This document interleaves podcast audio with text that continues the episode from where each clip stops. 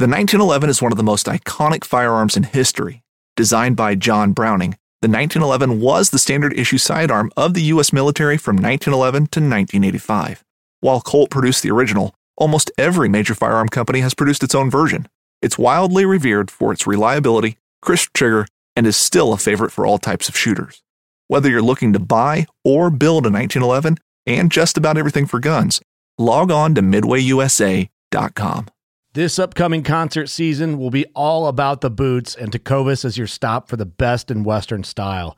Tecovas has seasonal and limited edition offerings this spring and summer, including men's and women's boots, apparel, hats, bags, and more. All Tecovas boots are made by hand in a time honored tradition with timeless styles that are always on trend. And Tecovas has first wear comfort with little to no break in period. It's hard to find this level of comfort paired with this level of style.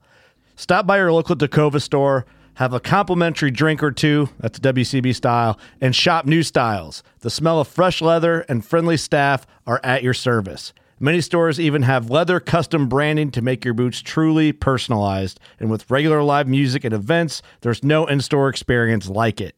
If you can't make it into a store, just visit tecovas.com. That's T E C O V A S.com.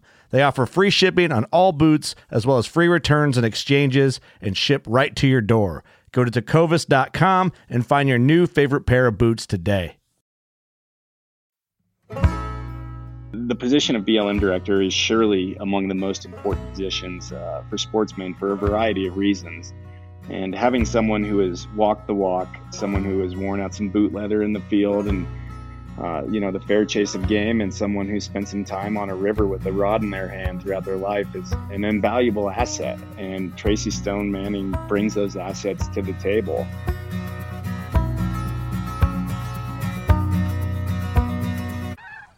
Since 1936, the National Wildlife Federation has worked with hunters and anglers to pass the most important conservation laws in American history and to protect our sporting traditions. This podcast explores our history, our values, and the work we do to safeguard the fish and wildlife that fuel our passions. We are NWF Outdoors. Welcome to the NWF Outdoors podcast. This is Aaron Kindle. Today we have a special edition podcast running on our not normal time because we have a special topic. We're going to give our listeners a look into the Bureau of Land Management, or the BLM as it's known in the West. And for folks who don't know, the BLM manages nearly 250 million surface acres in the United States, and that's one in every 10 acres of the United States. They also manage the federal onshore mineral estate and special designation areas like national monuments and national conservation areas at times. And in the West, they manage huge swaths of landscapes that are all well known and well traveled, you know, by thousands of hunters and anglers each year. And they're very literally home to some of the best hunting and fishing on the planet. And so we know some folks don't know how the BLM operates, so we thought it'd be a good thing to bring on some experts with a wide range of experiences to talk about what they do. So the folks on this podcast, including myself, also have many years of experience working with the person, Tracy Stone Manning, who has been nominated by the Biden administration to lead the BLM. So today, we're going to cover how the BLM works, why it matters to hunters and anglers, and other public lands users, our experiences working with Tracy Stone Manning, and what we hope this agency might accomplish during this administration. So, with that, I'm going to welcome our guests. So, first, we have Kathy Hadley. Kathy is a 30 plus year resident of Montana a devout and lifelong hunter and angler, rancher, and conservationist. She has served as president of both the National Wildlife Federation and the Montana Wildlife Federation Board of Directors. Kathy recently retired from her role as the executive director at the National Center for Appropriate Technology. And she's one of my favorite people. She's also an Artemis co founder. And so I'm really happy to have her today. How's it going today, Kathy? Great. Thanks so much, Aaron. You're welcome. I'm I'm glad to have you. Next, we're going to jump over to Jess Peterson. Jess is also a Montana resident over near Billings, and he's an expert on agricultural and grazing issues. And for the past 20 years or so, he's worked on agriculture, natural resource, and development policies across the West for organizations like the U.S. Cattlemen's Association and the Society for Range Management. And he currently works with the policy firm Western Skies Strategies and serves on the Billings, Montana Chamber of Commerce. How's it going today, Jess? Hey, it's great to be here. Thanks for coming. Uh, and last but not least, we have Gaspar Perricone. Gaspar is a fourth generation, lifelong Coloradan and a dedicated sportsman. Gaspar and I have worked together on many hunting and angling policy issues over the past dozen years or so here in Colorado. And I know him as one of the most respected sporting policy voices in Colorado and, and beyond, really. He served as a wildlife commissioner here in Colorado and as the legislative program director for the Colorado Department of Natural Resources. And he currently works on a wide range of natural resource and policy issues as a partner at the firm Freestone Strategies. What's going on, Gaspar? Thanks for having me on, Aaron. I appreciate it. You're welcome. And dang, that was uh that took a bit. But uh, I wanted our listeners to to understand, you know, the depth of experience we have here. And uh, it's quite a crew, and we're lucky to have y'all. For so, thanks for being here. And you know, first, we usually start my podcast with what we've all been doing outside, but that might take a while in this case. So, we're just going to start with a good hunting story, and Kathy has graciously volunteered uh, to do that. And she's hunted extensively on BLM lands. So I'm going to ask her maybe a, about a cool memory on BLM lands hunting and just, you know, what that type of landscape we're talking about. You know, give us, set the scene for us, Kathy. All right, Aaron. Um, this is a hunting story when I first started big game hunting and uh, my first or second year hunting antelope. And uh, my husband and I have two boys at the time, and part of our recreation, or most of our recreation, was hunting, fishing, and camping.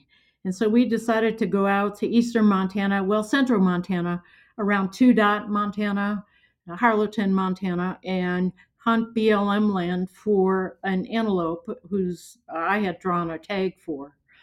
So away we went, um, made camp, and the kids were pretty young. They were about four and eight years old, but they were good hikers.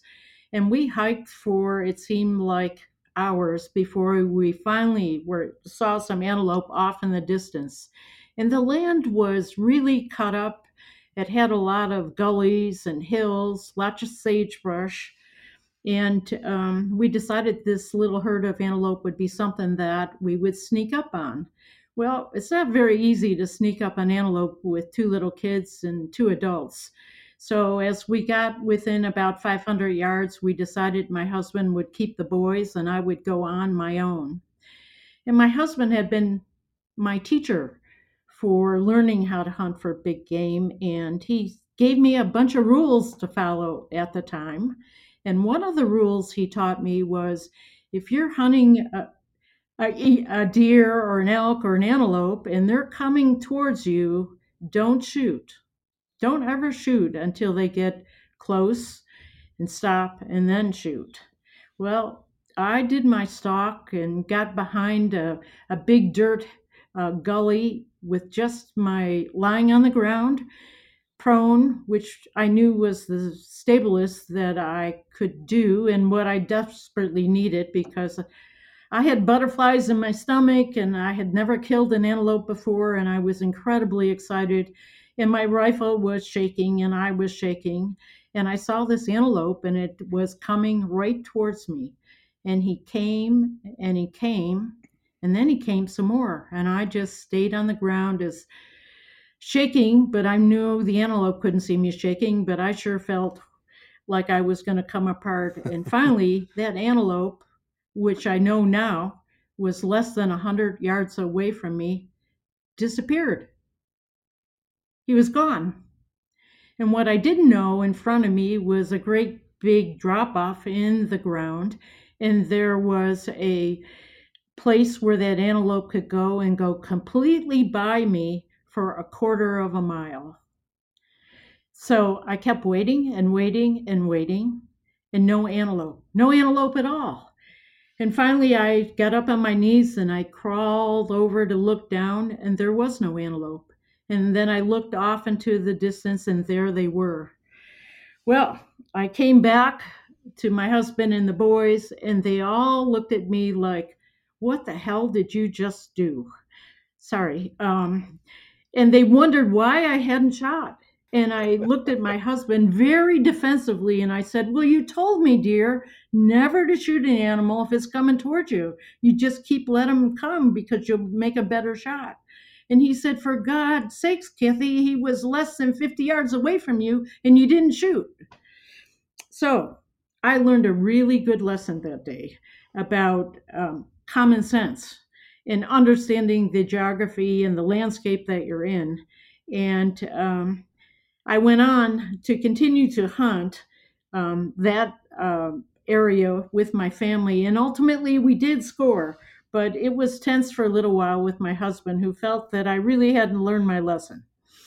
So maybe that's a goofy hunting story, but honestly, that lesson of paying attention to the critter that you're stalking and what the local circumstances are has stuck with me for 30 years.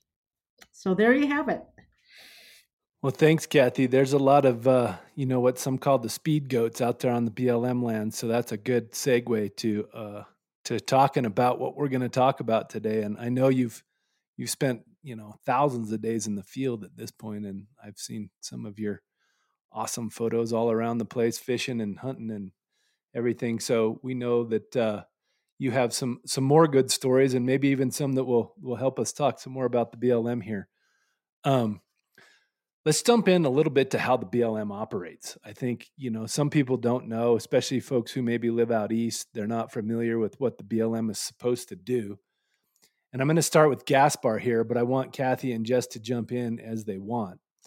Um, so, the BLM's mission is to sustain the health, diversity, and productivity of public lands for the use and enjoyment of present and future generations. And they also have what is known as a multiple use mandate. So, Gaspar, let's start there. Give folks a sense of what the heck that means. And, you know, particularly from a hunting and angling standpoint, if you would. Yeah, you bet. I mean, look, if you're a hunter or an angler, uh, our BLM lands are just simply invaluable, right? I, they manage 43 million acres of habitat, uh, of elk habitat. I think like 130 some odd acres of mule deer habitat. Got 130,000 acres of fishable rivers and streams, and you know it, it's a haven. Um, but I think what really makes the BLM special, particularly to the the hunting and angling industry, is um, that unless specified as closed, those lands are open, which means that anybody with a hunting or fishing license valid in their state effectively has their own private land to venture out to in, in the you know pursuit of big game or or trout fishing. Um, it, it's just it, it's what makes uh, American hunting uh, distinct from every other country in the world is our shared ownership of, of public lands. And so, you know, the, the BLM um, has a long history of of management, and at times I think it has been certainly more advantageous for the hunting community than others. But uh, you know, it was officially formed in 1946, I believe, and um, you articulated their mission clearly, Aaron. I, I think what uh, layered on top of that really makes the BLM interesting is this concept of, of multiple use. Um, and it is, it's as it sounds. Uh, for purpose of policy development around public lands management, uh, it means simply public lands have a, a variety of resources and use, uses. Um, those resources, of course, include things like forage and timber, oil and gas, minerals, um, and then the other side of the coin, of course, is the uses. Uh, we think of things like grazing, recreation, mining, hunting, and fishing as the uses. And the the mandate effectively uh, requires that all of these um, resources and uses be considered and balanced with one another, meaning that one particular use uh, or or resource isn't prioritized um, unsubstantially uh, over the others. Um, now, on face value, that sounds pretty straightforward, of course, but I, I, think, you know, at day's end, like all federal agencies, they are responsible to the people. And where you stand very much depends on where you sit in all scenarios. And so the the role of the BLM and its director is to, at least in my opinion, to find an equitable balance between all of those uses and prioritize those resources, not just for this generation, but in a manner that will ensure that the same resources and uses will be around for the next generation as well. Um, so that's the overarching mandate. Of course, as is always the case with federal law, there are a host of um, regulations, uh, court cases, um, subsequent laws that layer into what in, you know ultimately becomes the the guiding um, parameters of the development of BLM policy. But um, it's a big job that they have. It's incredibly important to a wide variety of people, and it's no easy task. Um, which is why I think that the position needs to be filled by somebody uh, capable and qualified. Yeah, that's a good answer. There's a lot going on in BLM lands. Um, that that multiple use mandate is is very tricky. Sometimes those things conflict with one another, and how do you do that? You know, how do you work that out? What do you think the top issues that you know sportsmen and women should be paying attention to with respect to the BLM um, are right now, you know, especially considering a new administration? Yeah, well, uh, again, you know, I, I, think there's a myriad answers to this question, and um, you know, I, am going to come at this through the lens of the the hook and bullet community. But from my perspective, I think there are three things that the the sportsmen and sportswomen community has an eye on under the new administration: um, restoration, access, and partnerships. Uh, come to mind as probably the top three uh, yeah, in restoration, I think that's you know, putting people to work on our public lands um, to attach uh, or attack sure. problems like uh, cheatgrass, for example, right? Uh, multiple benefit there. Good for farmers, good for ranchers, good for sportsmen, good for wildlife. So that kind of collective restoration effort, um, it, you know, I think is very much top of mind. Um, what always rises to the top in our community, of course, is access, um, and that you know may be specific to the sportsman community, but I think more broadly, perhaps even to the outdoor recreation community as well. And uh, you know, I think what we need to focus on in that arena is working to make sure that LWCF dollars find their way to the ground um, in a manner that does provide access, particularly in opening up um, those lands that are owned by the federal government but are completely surrounded by private land and are effectively landlocked.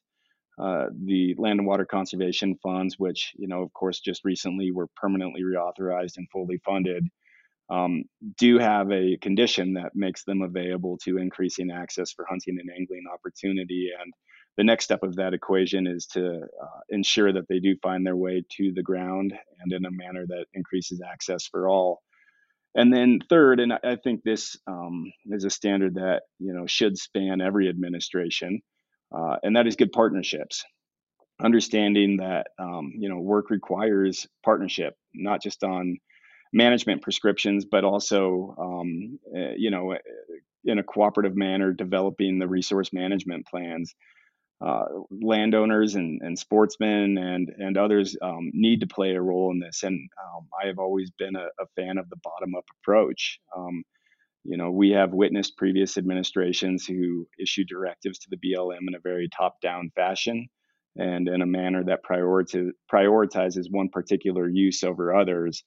And um, I've been of the opinion that uh, effective resource management and, and uh, effective um, public land use uh, warrants a, a, at least a degree of bottom up approach that reflects the interest and the values and the voices of not only the, the local land management uh, personnel, but also the, the voices of that community and the interests of that community. So I anticipate that this new administration will uh, offer a keen eye to all three of those issues. And, um, you know, they are very much a priority for many of us in the, the sportsman community.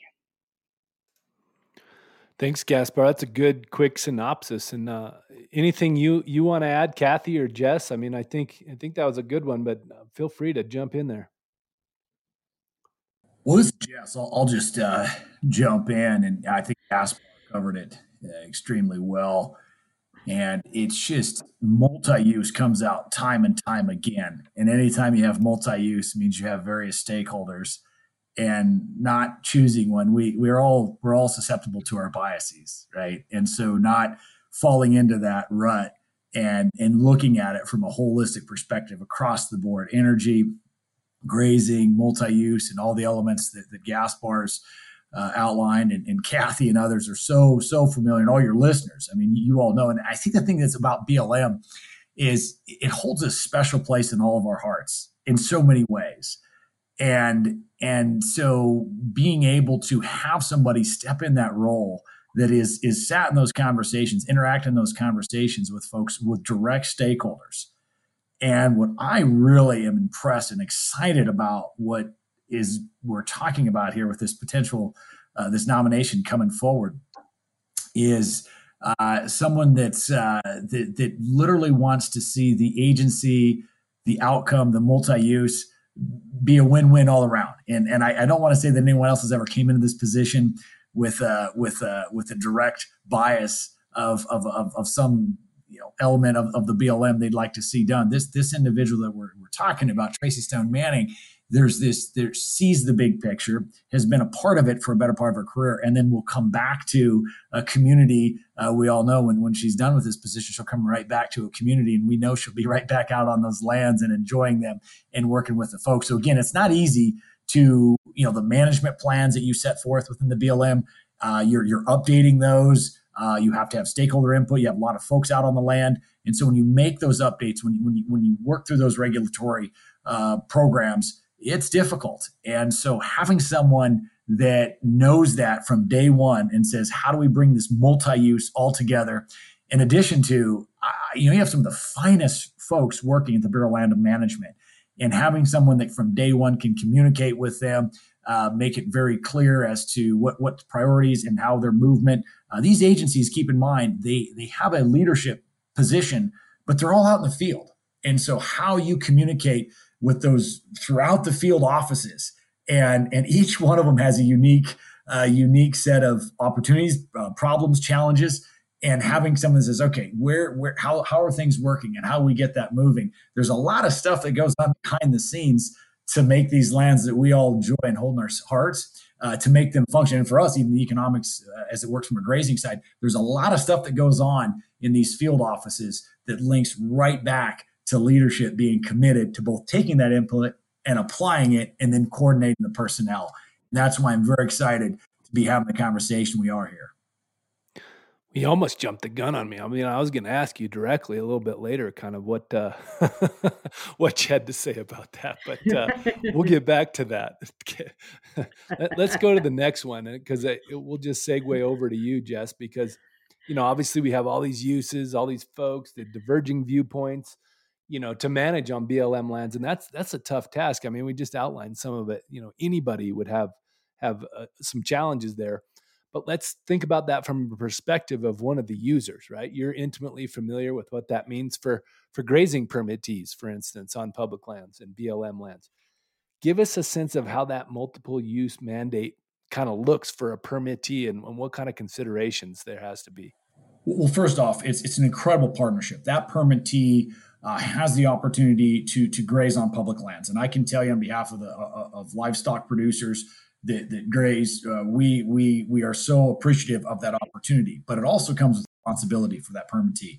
Uh, waters, fences, uh, management of the livestock, management of any of the, the animals, the predators around there, and of course the ups and downs we're seeing right now. This cattle market, we're it's, it's not easy. It's not easy out there, and so economics uh, plays a big role in it. Weather, we all know uh, what the West looks like. Uh, certain parts, uh, Nevada, Utah, Montana. I mean, you name it. Wyoming. Uh, we're we're uh, we're in drought, severe drought conditions in Nevada and Utah, and we're we're right on the brink along these other states. So again, that all plays into how you're going to be turning out your cattle and how that communication with with with BLM plays out as to what what what what number of uh, uh, you know, how, what's, what's your AUMs looking like? And so again, you you have an incredible partnership. These are public lands, but these permittees, these grazers, there's so much responsibility, so much stewardship, so much so much management uh, that goes into it. And again, having leadership that communicate both from headquarters, the field offices, the staff and personnel, you want that relationship, whether it's someone that's in the outdoor community, to have an incredible relationship with BLM staff and personnel. Same with the ranching and grazing community. And I can tell you, and I'll say this directly to anyone 90% of our conflict or more comes from some breakdown in communication. Communication is key with BLM. You've got to have someone in there that can communicate with all the stakeholders. And when ranchers nine times out of 10 will say, yeah, we're, we're just having a communication issue. We're, we're, we're walking through this. We're, we're trying to get the same page. And when you can connect on that communication, this agency can really coordinate quite well. Thanks, Jess. That gives us a good sense. Maybe, maybe a little bit about, so from any of you, what does that, you know, look like when you know either conflicts happen or, or some of the overlap with other youths are out there what, does the blm do about that give us give us some examples of how that might work anyone want to jump in on that one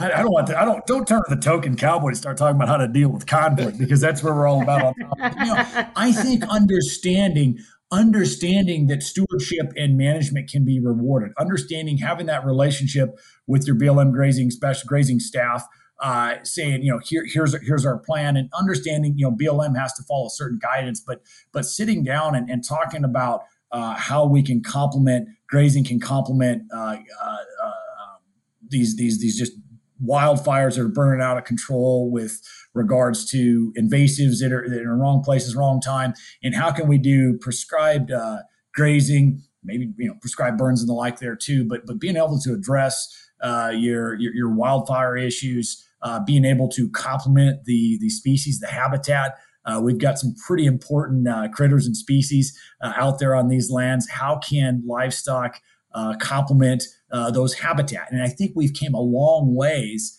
and the reason is, is folks just got in the room and said, we can we can do this. We all care about these working lands and and and putting them together and not trying to you know not putting one over the other, prioritizing whether it's cattle get priority over the species or species prioritizing.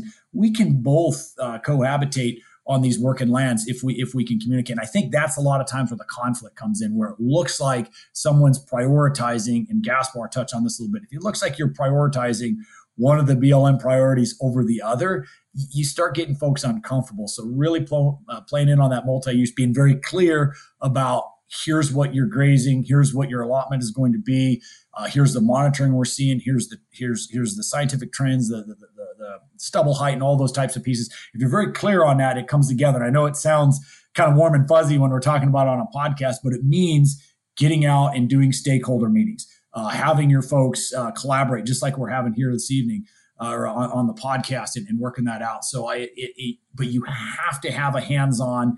And I don't want to talk about what's gone on previously, but if you lose track of that communication to your people in the countryside and your staff, it it can be a struggle. I think Jess brings up a good point. You know, I mean, when you think back to the original concept of federal land designation in the days of Theodore Roosevelt, I, you know, they were probably not of the mindset that in the year 2021, where I think we are kind of facing a new paradigm of public land management, that there would in fact be a supply and demand problem to some degree. And I'll be the first to say I, I think there's room for everybody on the force. I think they, you know, were set up and intended uh, in that manner, but um, we are at a unique point in history where uh, these particular uses are overlapping with one another more than um, they historically have. And, you know, the inevitable outcome of that is some degree of concern and conflict amongst the uses. And so I think, you know, it, what will be critical moving forward is to have leadership that takes stock of the fact that, you know, outdoor recreation in America is exploding. We have, um, you know, a, long and positive history of public land grazing. Of course, you know, oil and gas development is no stranger to public land as well. And all of these particular uses of the resources are starting to overlap in a manner that re- that requires, I think, new thinking about what resource management and travel management plans look like. And yeah. you know, in the development of those plans, we can no longer think about them as isolated and siloed activities, but how they can um, connect with one another in a way that reduces conflict. And those are difficult discussions to have. Um, I think the starting point has got to be that the promotion of one doesn't come at the expense of another. Um, if we all start from that perspective, I think it lends itself to not only community partnership in developing these plans, but also a mutual understanding on the back end of why the policy was developed in the manner that it was. And um, yeah, like I said, we, we have witnessed uh, over the long history of the BLM moments um, or periods of time, rather, where there were uh, prioritized interests. And um, I, I, think, you know, to be an effective BLM manage, manager, you, you have to take stock of of all of these multiple use standards and um, the, the, difficulty in doing that effectively is uh, you know to jess's point having the discussions and putting together plans and policies that um, reflect the, the, the, multiple use standard of blm and uh, you know results in, in products that are developed with those parties in the room. Sure. Well you know another interesting part of this and and we just talked about the difficulty of the job already is that the BLM has not had a, a true director uh, since since 2017. The Senate confirms the BLM director. Um, we haven't had a Senate confirmed BLM director. There was kind of an acting director, perhaps in some maybe not so uh, legal ways during during the past handful of years. But you know, it's an agency that has more than 10,000 employees manages, you know, 250 million acres, things like oil, gas, grazing, timber management. You know, what think let's think about some of the impacts of not having a director for the last four years. And Gaspar, I'll start with you again. Um, just tell us what is that? What's the result been of that? Well, I think anybody who's participated in any sort of BLM activity recognizes that things fall through the cracks when there isn't leadership at the helm. Um, that's not a knock on the tremendous staff and agency personnel that make up the division, but ultimately the buck has got to stop somewhere. And having a vacancy um, in a post like the BLM has caused all sorts of concerns. I mean, first and foremost, um, the agency isn't able to evolve and adapt with the times and the needs. You know, so many of these activities require permits, and you know, consequently, that requires somebody to approve those permits and you know the delay and everything from you know grazing to outfitting um, has, has, been really problematic. But I, I, think more prominently and you know again speaking through the lens of the the hook and bullet community here is we are w- witnessing uh, you know uh, in certain areas some degradation of the of the resource. And um, you know it's an unfortunate reality that um, a lot of the plans that are in place for the BLM areas um, are uh, greatly outdated. Um, and again, not a knock on the staff, but I, think it's time to revisit um, many of these resource management plans and update them to accommodate and reflect the interests and desires of the users of those particular parcels um, in a 21st century standard. Um, the, the, uses and the practices have evolved, the desires and interests of uh, the constituents have evolved, and um, you know you, have got to have the personnel in place to keep the agency up to pace with the the needs and the demands of their customers and it, it may be a bit too simplistic to think of the BLM as a you know customer service led agency but I think you know from the public's perspective that's the expectation. And um, right or wrong uh, that's something that the you know the BLM leadership needs to contend with and uh, you know, to your point, Aaron, not having somebody there to answer those questions um, in a definitive manner and to offer direction to staff to undertake these needed changes results in, you know, um, things falling further and further behind. Yeah, I think that's a natural result, I guess. Um, we've seen a little bit of an exodus. We had a lot of career staffers that uh, chose to to leave instead of uh, relocate out to Grand Junction. Uh, we've seen some things fall by the wayside, and it's it's it's too bad. And and you know, I remember, and you you guys all probably remember when I was first getting into conservation policy and so on. You know, in the '90s, and and even learning about it prior to that, working as like a career Forest Service person or a BLM service person, that was kind of a big deal uh, you know, like if you've been there for 20 years or something, you were well respected. There wasn't, you know, pe- people in the community, people stayed in communities for longer. There wasn't as much movement, you know, people around different offices. And so I think there's just kind of a general need to both, you know, revamp the morale and the structure and activities that that happen in the BLM. When I think about the last four years without having a director in charge and things falling through the cracks, that absolutely has happened. And I think, you know, one of the tools the BLM uses to to do uh, all of their work on the landscape is resource management plans, and those plans are really important. And lots of people spend time preparing the BLM staff, preparing the plans, and it talks about how landscapes are going to be managed for all the competing interests over time. And um, during the last four years, we had a number of new resource management plans come out of the agency, but because the agency didn't have a director, it ended up in litigation. So, so if you're a livestock producer with a grazing permit or an outfitter, all of a sudden you don't know what the rules are anymore because resource management plans are no longer valid. And I think that's uh, a huge issue and is one of the reasons that we need to get a director in there that's qualified and capable and experienced to help bring back some type of normal relationship Great that point. BLM yeah. has with all the different users on the landscape.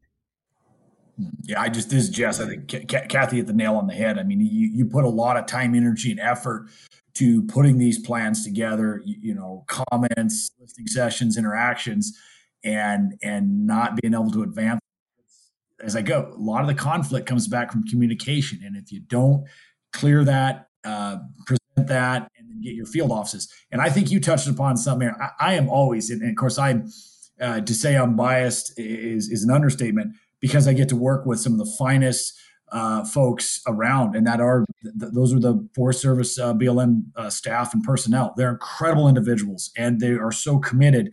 And so to have leadership that that uh, values their contributions, values what what they know. Like you, you, just referenced, I think you made a great point. How do we how do we keep this working class working group of professionals so so knowledgeable? I mean, the science, the research, even just I mean, you're talking about BLM. I think you look about the diversity of of of of, of habitat, of lands, of regions. Uh, yes, there's similarity, but there are stark contrasts in, in so many ways. And so, having that institutional knowledge and being able to utilize that is is is just incredible. So, I, I guess uh, one of the things that I want to get clear is again just what Kathy just noted, but then also just t- getting excited and enthused about how we retain the talent we have and get out there and start recruiting. I mean, we have such an opportunity to recruit from our land grant universities, our, our various uh, range programs and whatnot. But we also have the opportunity to start looking at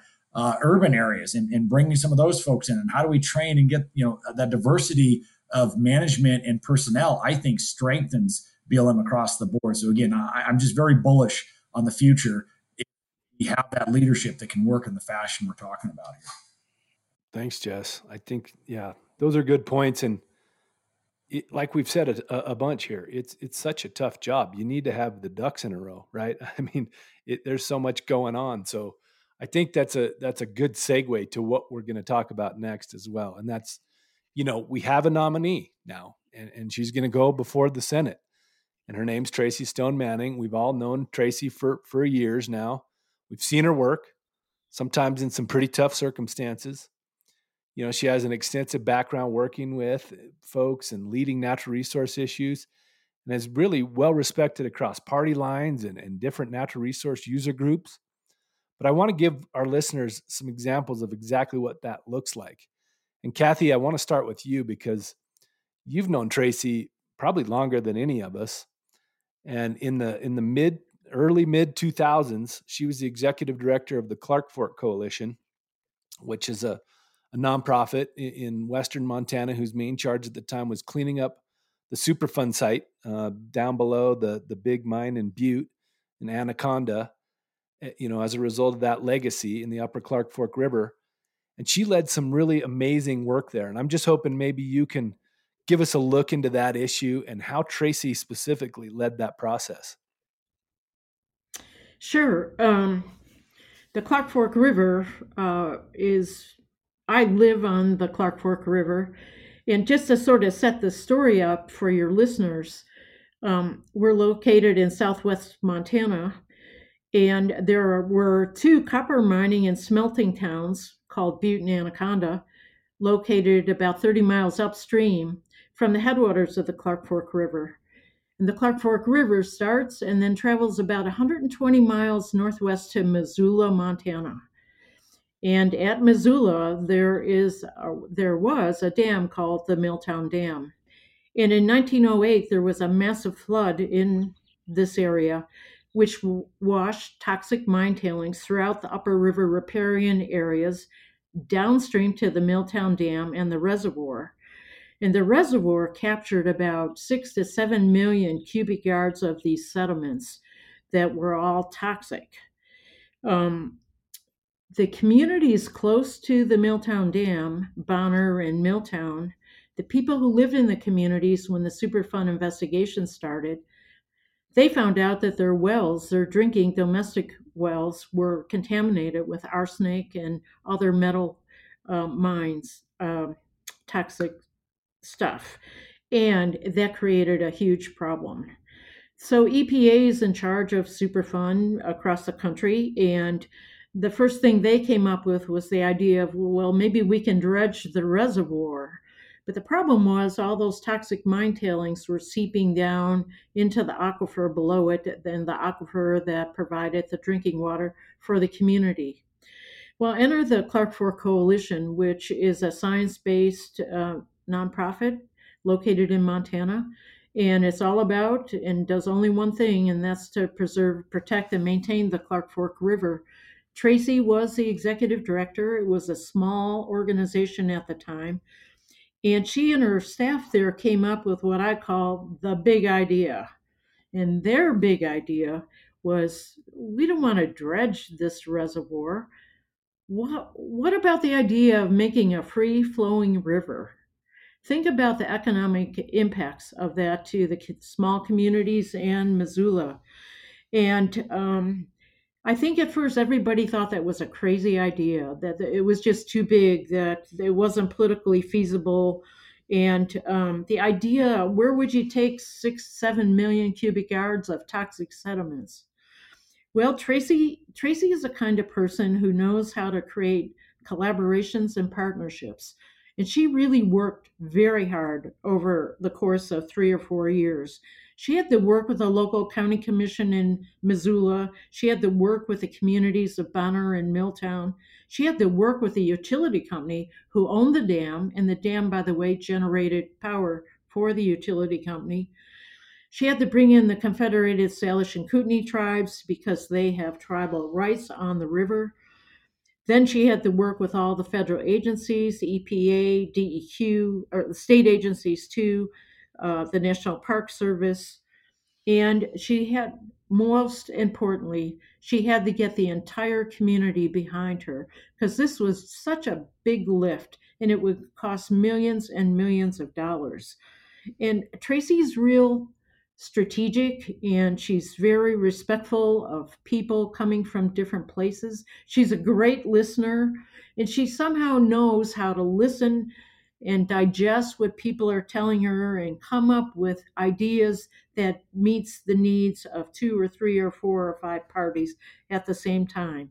But i really think she brought the stakeholders to the table. She had lots of different um, ideas on how to get the community behind her and one of them was to create a bumper sticker called remove the dam and restore the river and after two or three or four years around Missoula, almost any parking lot, you'd see those bumper stickers because not only was the stickers good, people sort of got it, but the Clark Fork Coalition figured out if they gave, gave them away for free, more people would use them and put them on their cars. And it was a brilliant idea to take, you know, nonprofits don't have a lot of money, but by God, they produce a lot of those damn bumper stickers and uh, it helped their cause ultimately, we had a Republican governor at the time, and they had to get the governor's okay for this.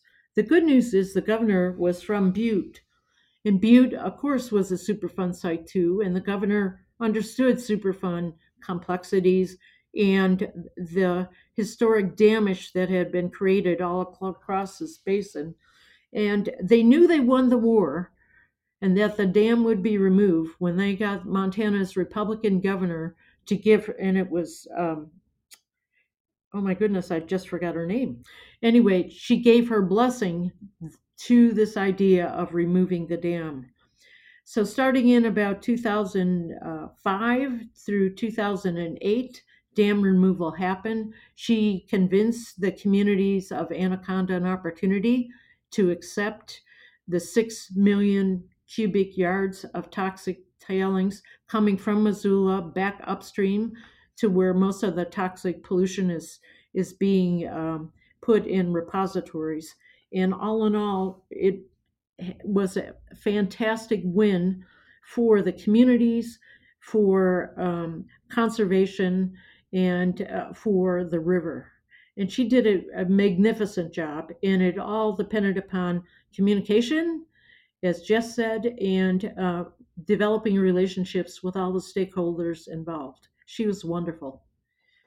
Yeah, Kathy, that's a good example of kind of, you know, probably similar to some of the types of challenges someone at the BLM would face, right? Working with so many different people, agencies, challenges, you know, logistics.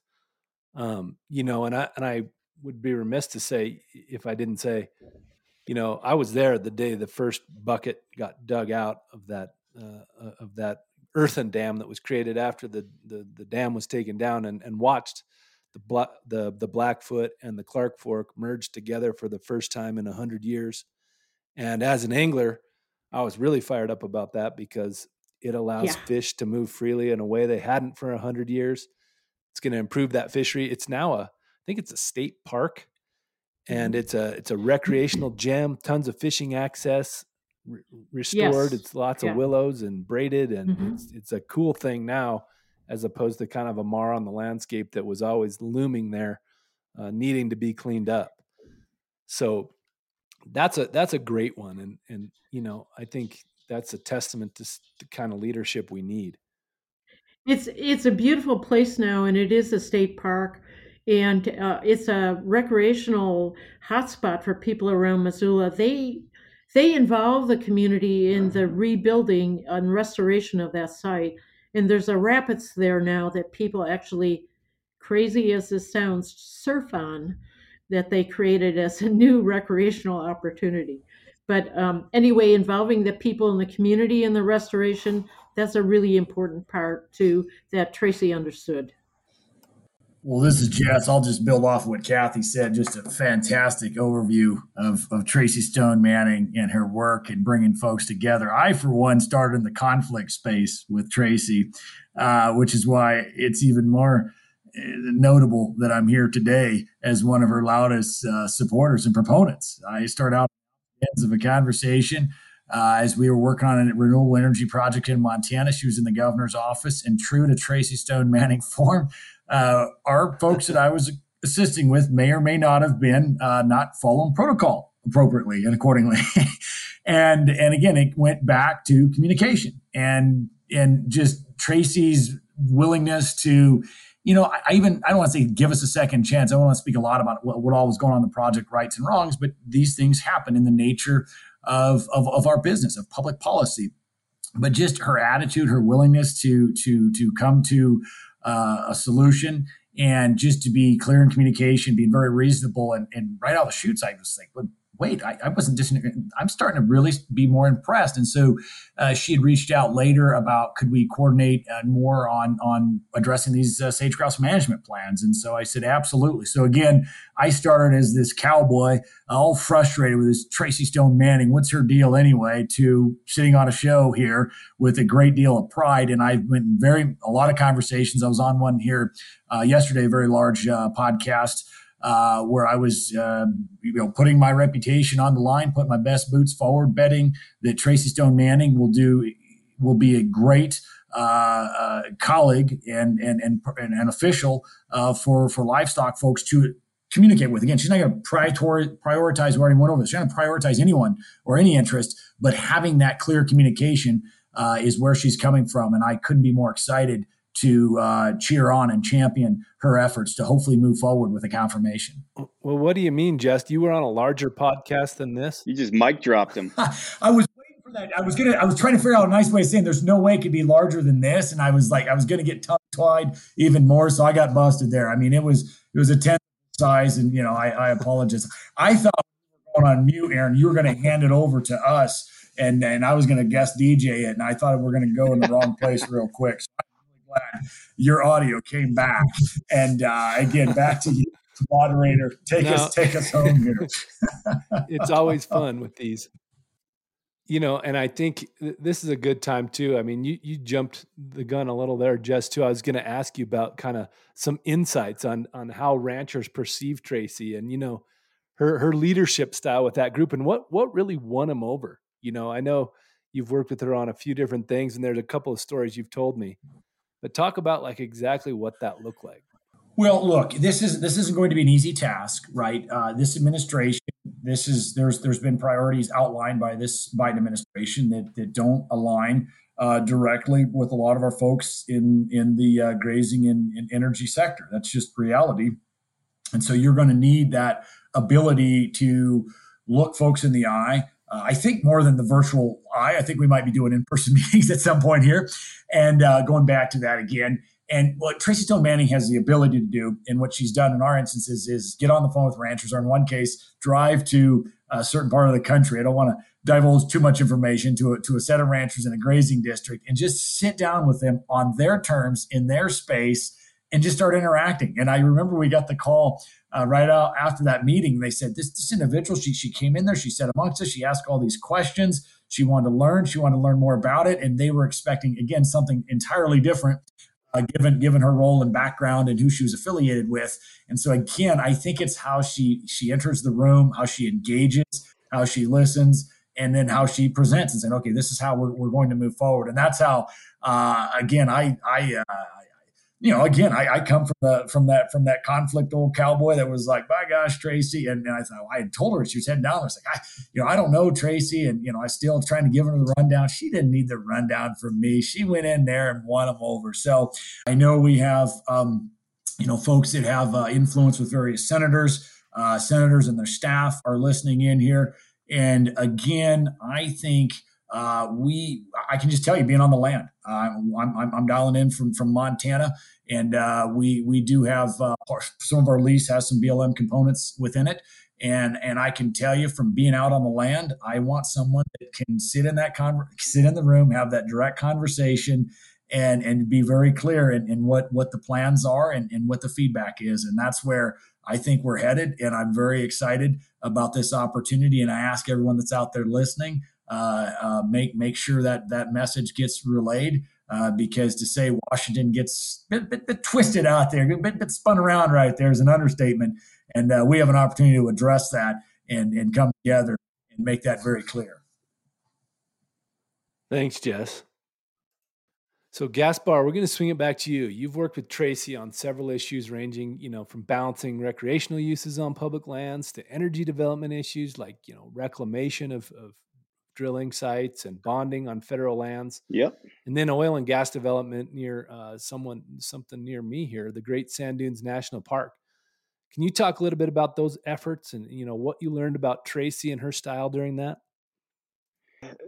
There's an undercurrent theme that's emerging, um, you know, between Kathy and Jess's discussion, and it's one that I'm going to echo as well. And I think that's just a testament to the quality of character that Tracy's displayed throughout her professional life, right? I mean, look, it's worth noting that she's experienced in her own right. She comes from, you know, a very long and credentialed history of engagement in policy and and, poli- and politics, frankly. And um, I, I, think it will undeniably serve her well, having the degree of expertise that I think is required to do the position um, to its greatest potential. But you know, I come from the the viewpoint of what we need now, and frankly, um, what we've needed for some time is a director who can bring people together uh, from diverse backgrounds to work towards common ground.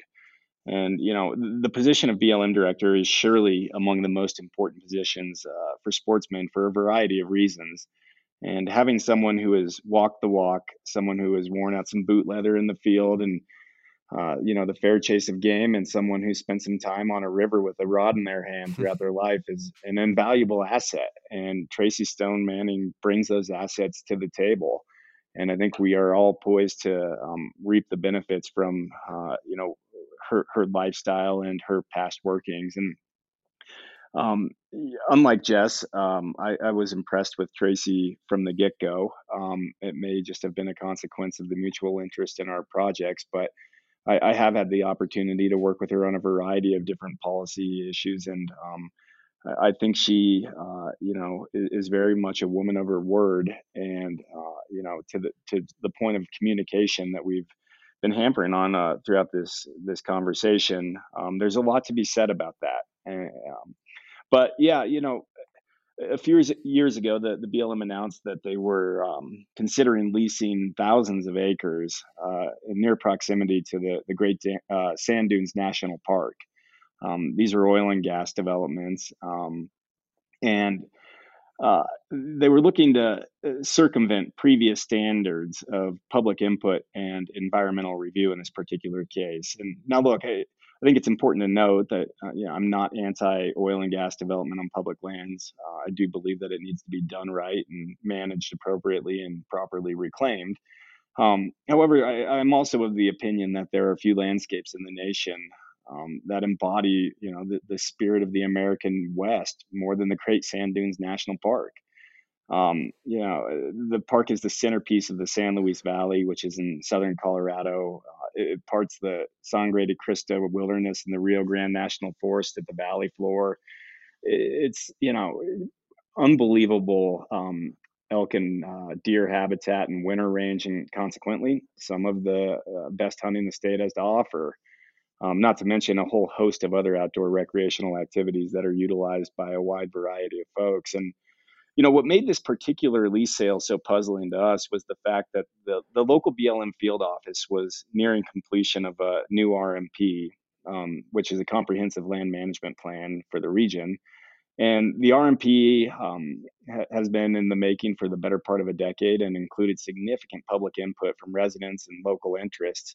Unfortunately, um, the administration at the time opted to go forth with the lease sale under a previous RMP from 1996, which was wholly outdated and didn't reflect any of the public input or the interests of the communities surrounding this parcel of land um, at that time. And it forced the hand of the field office to offer the lease sales in a way that circumvented all of the hard work that they had put in, all of the public input and perspective um, local elected officials on down the line.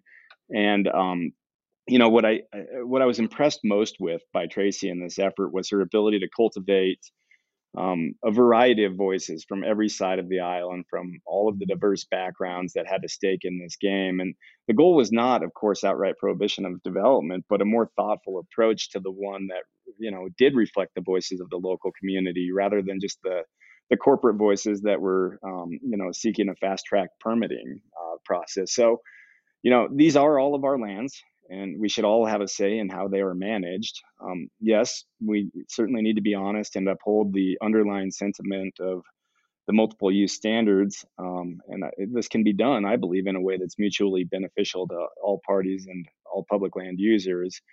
Um, and you know, I, I think what she brings to the table is that understanding that um, we can, you know, rising seas raise all ships. Um, and I think she, you know, brings the character and the mentality to to offer that opportunity um, in advancing each of our particular interests um, for the benefit of all, but not at the expense of of others. So, um, like Jess said, I, am bullish on this um, opportunity of of her confirmation. I think she is certainly qualified and will serve the agency well and all of its users well also. I think we're all bullish. I think that's why we're here. But you know, the the interesting part of this too is we've all had unique and different experiences with Tracy, and I think that speaks to kind of the diversity of her experiences, the strength of her her experience, and the scope of her work. Um, and I think those are the things that you know clearly will will serve someone uh, well when they're in this role if you know if she is indeed confirmed and you know i'm confident tracy would be an excellent blm director you know i've seen her leadership firsthand i've seen her pragmatic approach she listens she's fair i know she really likes to find outcomes that serve the, the land the wildlife and the people you know that rely on them and that's that's really what I think we're all after, right? Uh, kind of a, a, public servant, really. You know, not a servant of of any one party or or any one you know special interest. We want to see somebody who who thinks about all those issues. And I, you know, I think when someone does that, it'll be a, a big boon to the sporting community as well because sportsmen and women have diverse points of view as well and and and want to see things happen in certain ways and someone who gets that western sensibility and, and those issues uh, is really critical and i and i hope the senate sees it that way as well um, you know I, I know we're running up against time here and and i want i want to yeah. respect you, folks time but i'm gonna i'm gonna let each of you go, go ahead jess well, no, I didn't. I, didn't want to. I just, I was just, just thinking about it as you, as you were talking about Tracy, and I just jumped the gun and, and jumped in there. And you know, I've, I've, I've, I've t- taken a few of your podcasts. I'll be taking a lot more. But look at, look at just, just the diversity of background we have here this evening, right? I mean, Kathy's incredible background and the work that she's done. Uh, and yet you have Gaspar and I, you know, energy, grazing, livestock, and we're here just stepping right out on a limb, saying we're, we're jumping right in the middle of this. We're, we're both uh, bipartisan. We work with Republicans and Democrats alike and have constituents that, that, that speak accordingly. And, and so we willingly stepped up and said, Hey, we're, we're here and want to be part of it right out of the chutes. And so I think that's pretty impressive. Uh, one for National Wildlife Federation and you, Aaron, for hosting this, but also just uh, what a compliment to be in this day and age and I don't need to tell anyone. Hopefully, they're not turning on the news uh, or the, the, the the entertainment that plays on the cable channels. That's not news, but hopefully, they're turning on more of these podcasts, getting informed with really what's happening out there. But look at the diversity of backgrounds, and we're all here tonight, or that this podcast saying this is this is this is a person we can align with, and we have completely different backgrounds, and we're going to walk into completely different stakeholders. And oftentimes, you get, or unfortunately, when you get into administrative posts you get this echo chamber. It's like, oh, it's this group says this is our time, or this group says this is our time. And you're seeing here, this is a collective, we represent a collective group of voices saying, this is a person we want to get behind and say, lead the way and bring everyone together. Communicate, collaborate, for for a set of, of lands that we all love and cherish, and and even uh, it's part of our livelihood as we as we run livestock and take advantage of multiple use. So just thanks for hosting this. Uh, compliments to the speakers, compliments to the listeners out there, and uh, let's see this thing through the finish line. Well, thanks, Jess. We'll we'll let that be your parting shot. Amen, Jess. I was just going to add to what Jess was saying. You know, there is no greater equalizer in America than our public lands, right? this concept of collective ownership is unique to this country. And, you know, I, I, hope that it can continue to serve as a beacon of what democracy can be when we all work together um, yeah. and, and, you know, have collective yes. uh, respect for um, what is collectively ours. And, um, you know, I, I, know that is a sentiment that Tracy embodies and cares deeply about. And, um, you know, it may be a, a bit superficial to talk about public lands being a uniting force in this day and age of political partisanship, but it is a thing that we can hold on to and look to um, that brings us together rather than divides us. You're right on that, Gaspar. I say it all the time on this podcast, so uh, I agree. Kathy, we'll turn it to you for for one for one last parting shot. Anything you want to say? Um, I so appreciate Gaspar and Jess and what they just said because I agree with both of them, and it's been a pleasure to be in their company on a podcast. It's been great, Aaron. Um, probably one other thing that some of your listeners may not know about Tracy is that she is an incredible outdoors woman. And uh, she has a passion for our public lands, like w- many of us do and she's a hiker and a person who fishes and she's also a hunter and i've known her through those activities for 20 plus years and she she is a servant as someone already said and will take care of our public lands for the benefit of all people because tracy believes all of us have to benefit together not one group or over another. And that's one of the things I deeply appreciate about her. So thank you, Aaron. Thank you, Kathy. And with that, we will wrap up. Um, I think we need a leader like Tracy, and uh, I hope we can. Uh, if if any senators are listening, let's hope some senators are listening and tell them to get on the Tracy bus, get her confirmed. She's going to take us great places. She gets the job, and uh, folks like this are, are, a testament to the kind of work she can do and, and the kind of way she can unite us. So, thank you all for joining. Hopefully, we see Tracy in that leadership role sometime soon, and, and I look forward to seeing you all in person. Thanks for joining. We are NWF Outdoors.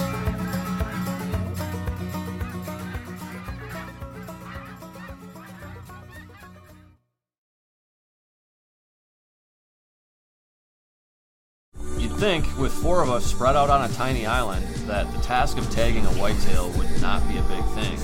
But, as I've learned, no matter where I've been, whitetails can be damn tricky. Pursuing wild game in wild places. Tune in to Hunt Stand Presents Saturdays at 8:30 p.m. Eastern. Waypoint TV, the destination for outdoor entertainment.